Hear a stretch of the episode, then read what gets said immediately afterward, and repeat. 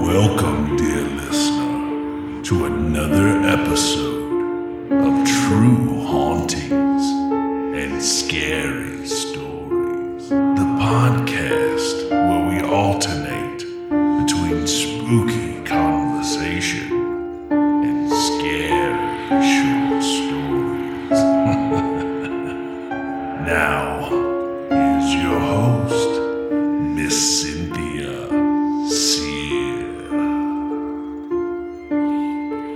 spooky friends. Today's episode is a story that I wrote. This short, scary story is called The Ritual, so sit back and enjoy. Hunting conditions were perfect as Dustin and his best friend Rick quietly walked through the woods. The wind was slight and the sun was bright. Each time they passed through a beam of sunlight that made its way through the dense trees, Dustin fought the urge to pause in it. He knew Rick would grow impatient if he did that. Rick was after a buck, a big buck. He'd heard a rumor that there was a 16 point in this forest, and he was determined to find it. Scanning the ground as well as their surroundings while they walked, the men trudged through the root tangled forest floor and trees looking for signs that deer were nearby. By this time in the morning, they were deep enough in the West Virginia mountains that they didn't anticipate seeing anyone while they hiked. It was this fact that caused them to startle when they spotted a pale face with deep green eyes staring at them through the trees up ahead. Her red hair was barely showing from under the black hooded cloak she wore. She looked like something straight out of some fairy tale they'd heard as boys. Both men stopped dead in their tracks and glanced at each other, as if for confirmation that they were seeing what they thought they were seeing. Are you lost? Rick asked, trying not to be so loud that he might scare away any possible deer. Dustin just stood still, staring into her eyes. They looked endless, like the forest might continue right into them. She stepped out from behind the tree, revealing her perfect figure under the form fitting waistline of her little house on the prairie style dress. Dustin was silenced by his own awe of her. Rick didn't seem quite as impressed. He was likely irritated that she was messing with his date with the 16 point buck. Can you hear me? he said with impatience in his voice now.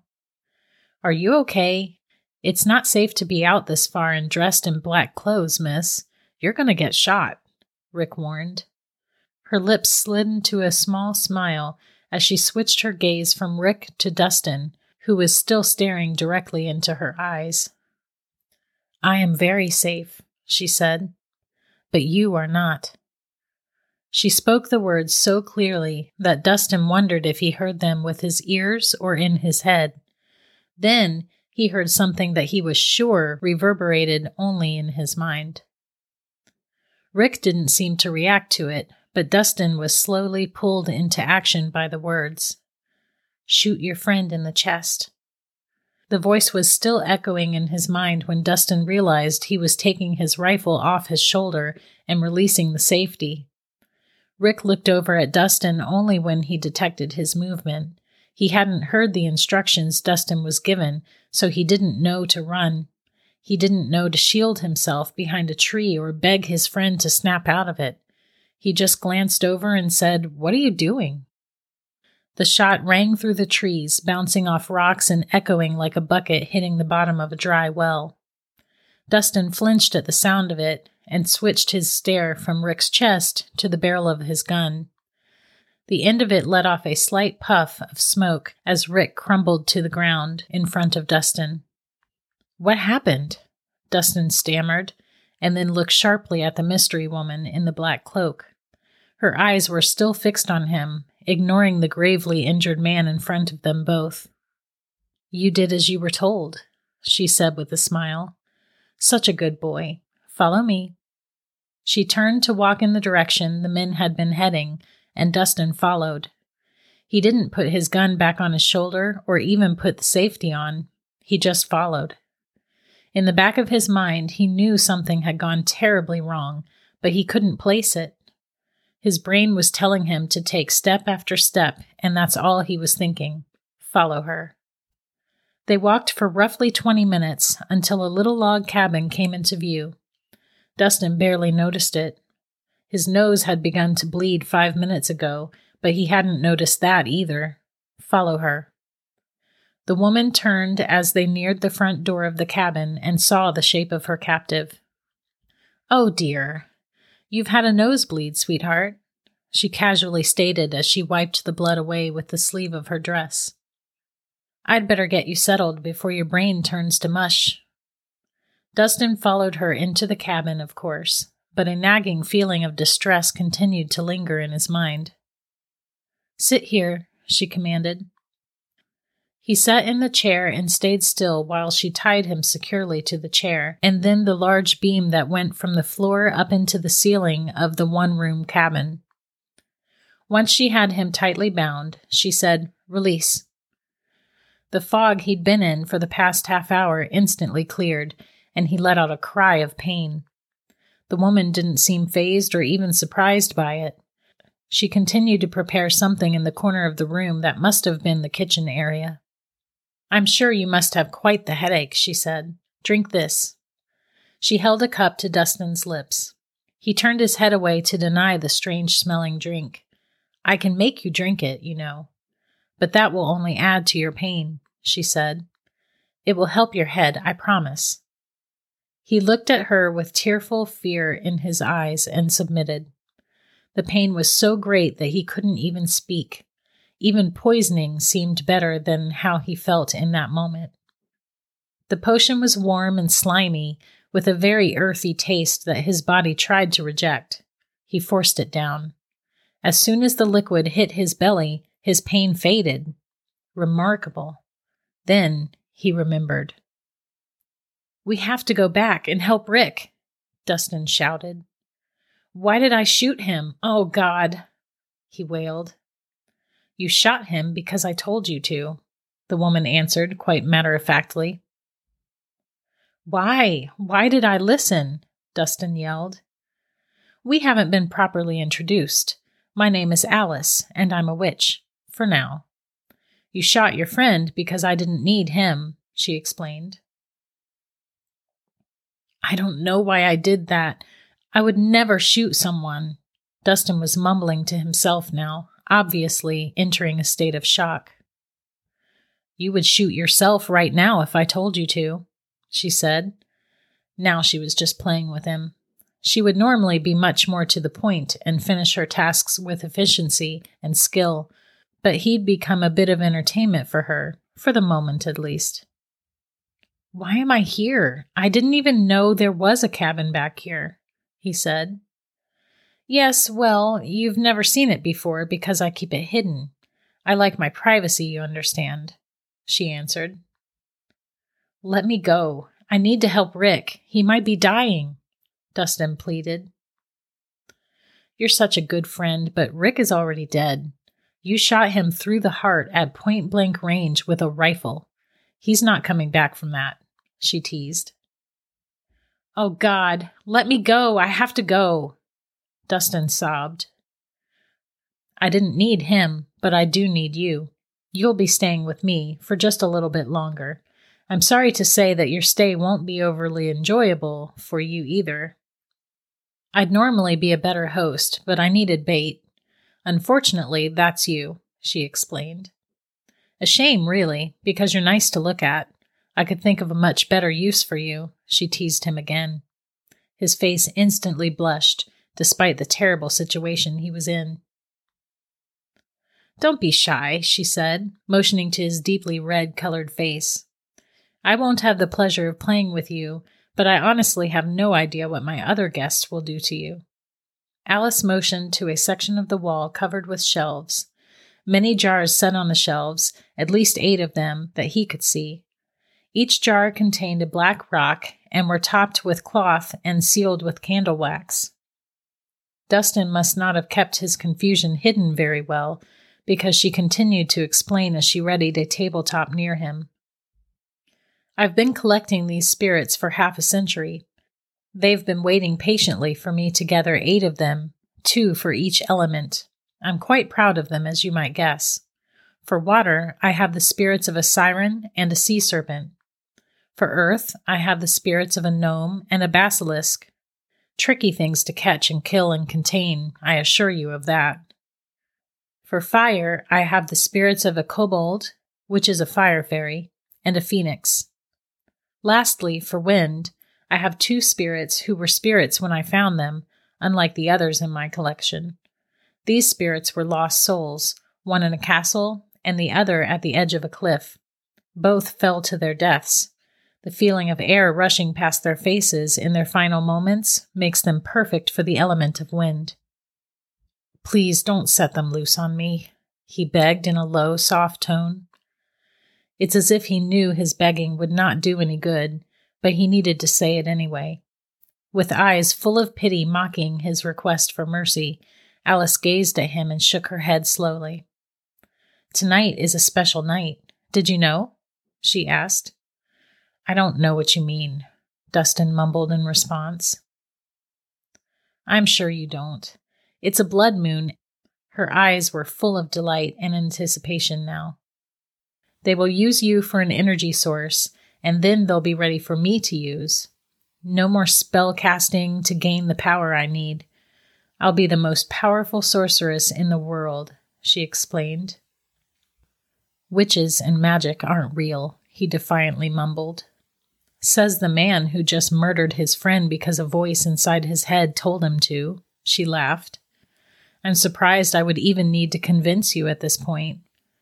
Once midnight approaches, you won't need any more convincing. Not just because you'll witness it, but because you'll be dead. The smirk on her face was in full bloom now. She walked away from him to continue preparing for whatever horrors she planned. He pretended not to pay her much attention, all the while watching everything she was doing.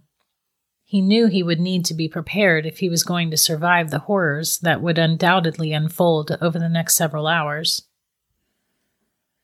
Throughout that afternoon and evening, Alice would carry things from inside the cabin to the outdoors. She'd be gone for several minutes before returning for more supplies that she would also carry outside.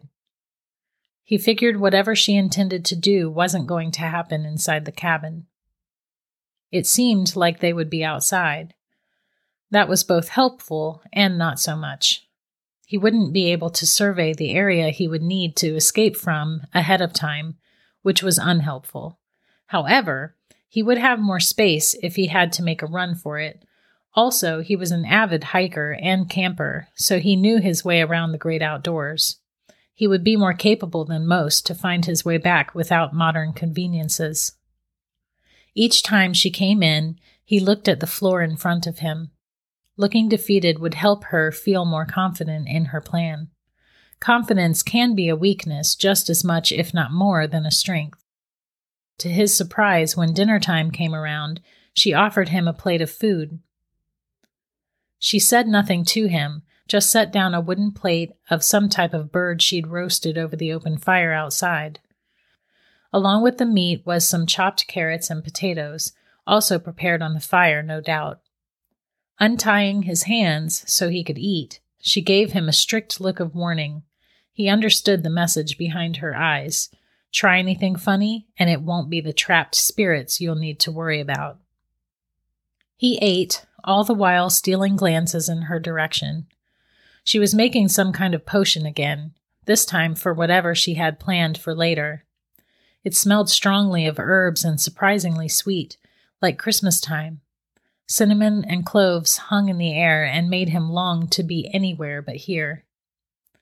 If Rick had survived the shot, he was surely dead by now. Dustin hoped he hadn't survived it. He loved his friend and hoped he hadn't suffered. Time passes so slowly when one is just waiting, with nothing else to occupy their mind. Dustin figured midnight was drawing near, and he was soon proven right.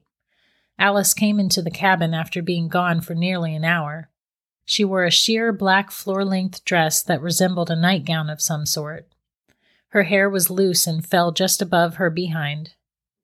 Even though he knew she intended to kill him, he still couldn't help but appreciate her beauty. Alice approached her captive and began to untie him while she reached into his mind and ordered him to stay still. He complied, of course, because he had no choice. She was in control of him once again. He stood and stared at her, waiting for further instructions. Alice walked outside and Dustin followed like a good little zombie. There was a clearing about 100 feet from her front door that had a fire pit in the middle of it, roaring in the moonlight. Around this fire pit sat all eight of the jars, equally spread apart from each other and missing their cloth tops. The black crystal in each one seemed to glow a bit, like gray nightlights for a child's bedroom. As they neared, the dome shaped force field came into view. She'd cast a spell of some kind that would keep him in, but let her pass through unharmed. Dustin walked closely behind her until they reached the translucent dome. Alice stopped, but Dustin continued and walked right into the fire pit area under the dome. She knew her mission would finally be complete this night. She was sick and tired of being so limited as a witch. After all these years and all of her hard work, she would finally have power coursing through her instead of gathering it with spells and concoctions only to need to replenish it over and over. She watched with anticipation as her bait walked into the protected space and stopped just in front of the fire. Looking up, Alice could see that the moon was slowly changing color to a deep red shade. Nearly there, she thought. Dustin couldn't leave her protected space, and neither could the spirits. They were like piranha at feeding time, and Dustin was the meal. In order for her to properly use their magical essence, they would need to be at their peak of strength. Of course, that was risky because she would need to command them once they'd reached said peak, but she'd prepared for this. She felt ready. The blood moon would help her also reach her own current peak. This was it. Time to level up, she thought. Then she noticed something strange. Dustin looked up at the moon. He shouldn't have been able to do that. He should have just stood there looking straight ahead until the spirits emerged, but he didn't. She opened her mouth to speak, but he was already reaching his hands to the sky. A misty looking glow surrounded him, he took in a deep breath as it gathered on top of him and disappeared into his chest. His head snapped in her direction, and his red eyes glowed as he met her gaze. The spirits began to seep out of the open jars and materialize in front of each one. She held her hands up and began to speak. Her head spun before she could complete the first word as she was violently pulled into the dome, replacing Dustin in his position while he replaced her in hers. She gasped when she realized what had just happened. However, it was her spell holding the spirits under the dome. Surely she could escape it before they descended on her. She ran toward the shimmering boundary of her spell, but bounced off of it as if she'd run face first into a shatterproof glass wall. Blood sprang from her nose, quickly covering her mouth and chin. Pure panic sprouted on her face, not from the blood, but from the sudden understanding of her predicament. Dustin stood silently, watching her frantically mumbling spells through her blood soaked lips. The thick red liquid spattered the glowing boundary every now and then because even her own blood couldn't make it through. She was a fish in a bucket, and eight big guns were pointed right at her. The spirits began to make whatever noises they would have made in life, howling or screaming or simply training their eyes on Alice. She slid down the translucent wall into a ball of defeat and held her hands in front of her face as they lunged at her in unison. A chunk of hair with the scalp still attached hit the boundary in front of Dustin and slid down slowly, leaving a trail of blood behind. Her screams only lasted for a moment as the sea serpent bit into her throat, silencing her cries. Knowing this is what she'd intended for him kept Dustin from feeling sorry for her. He'd known all along what she intended to do. It was well known in their community that a rogue witch sought to increase her power. That would have endangered them all. A plan was forged amongst the other covens, and Dustin was chosen to seek her out and foil her ritual. He was temporarily given power from each witch, so he'd have the ability to overpower Alice, even on a blood moon. He lowered his defenses and let her overpower him long enough to get into her ritual. He then raised his power back up and sprung into action just before the spirits were fully formed, so he could overtake her shield and switch himself with her at the last moment. Now that she was ended, Dustin lowered the dome around the fire, raising his hands to the spirits still tugging at the pieces of Alice that were thrown about. He gestured quickly toward the night sky, and all eight of the spirits shot up into the air and dissipated. He was happy to release them. They'd been in her jars for far too long and deserved peace now. His next and most pressing task was to go back to Rick's body and bring him back. Dustin was a witch, but Rick really was his best friend and had no knowledge of Dustin's true reason for going into the woods that day. Rick thought there was a really big buck because Dustin spread the rumor that there was. In reality, he just needed someone with him to help him fool Alice. He hated that he'd had to shoot Rick, but did because he knew he could bring him back. Normally, that would take a whole coven of witches to accomplish, but with his coven's power in him, he'd be able to take care of it himself, assuming he got there before decay had begun. It hadn't been 24 hours yet, so he was hopeful all would be well for Rick. Dustin quickened his pace just the same. No need making it more difficult than it already was. Rick was still laying undiscovered and undisturbed by wildlife. Relief and another tinge of grief struck Dustin to see his friend in such a state. Dustin dropped to his knees beside his friend. Placing his hands on Rick's torso, Dustin closed his eyes and began chanting. The blood moon was still visible, and he knew that would be very helpful.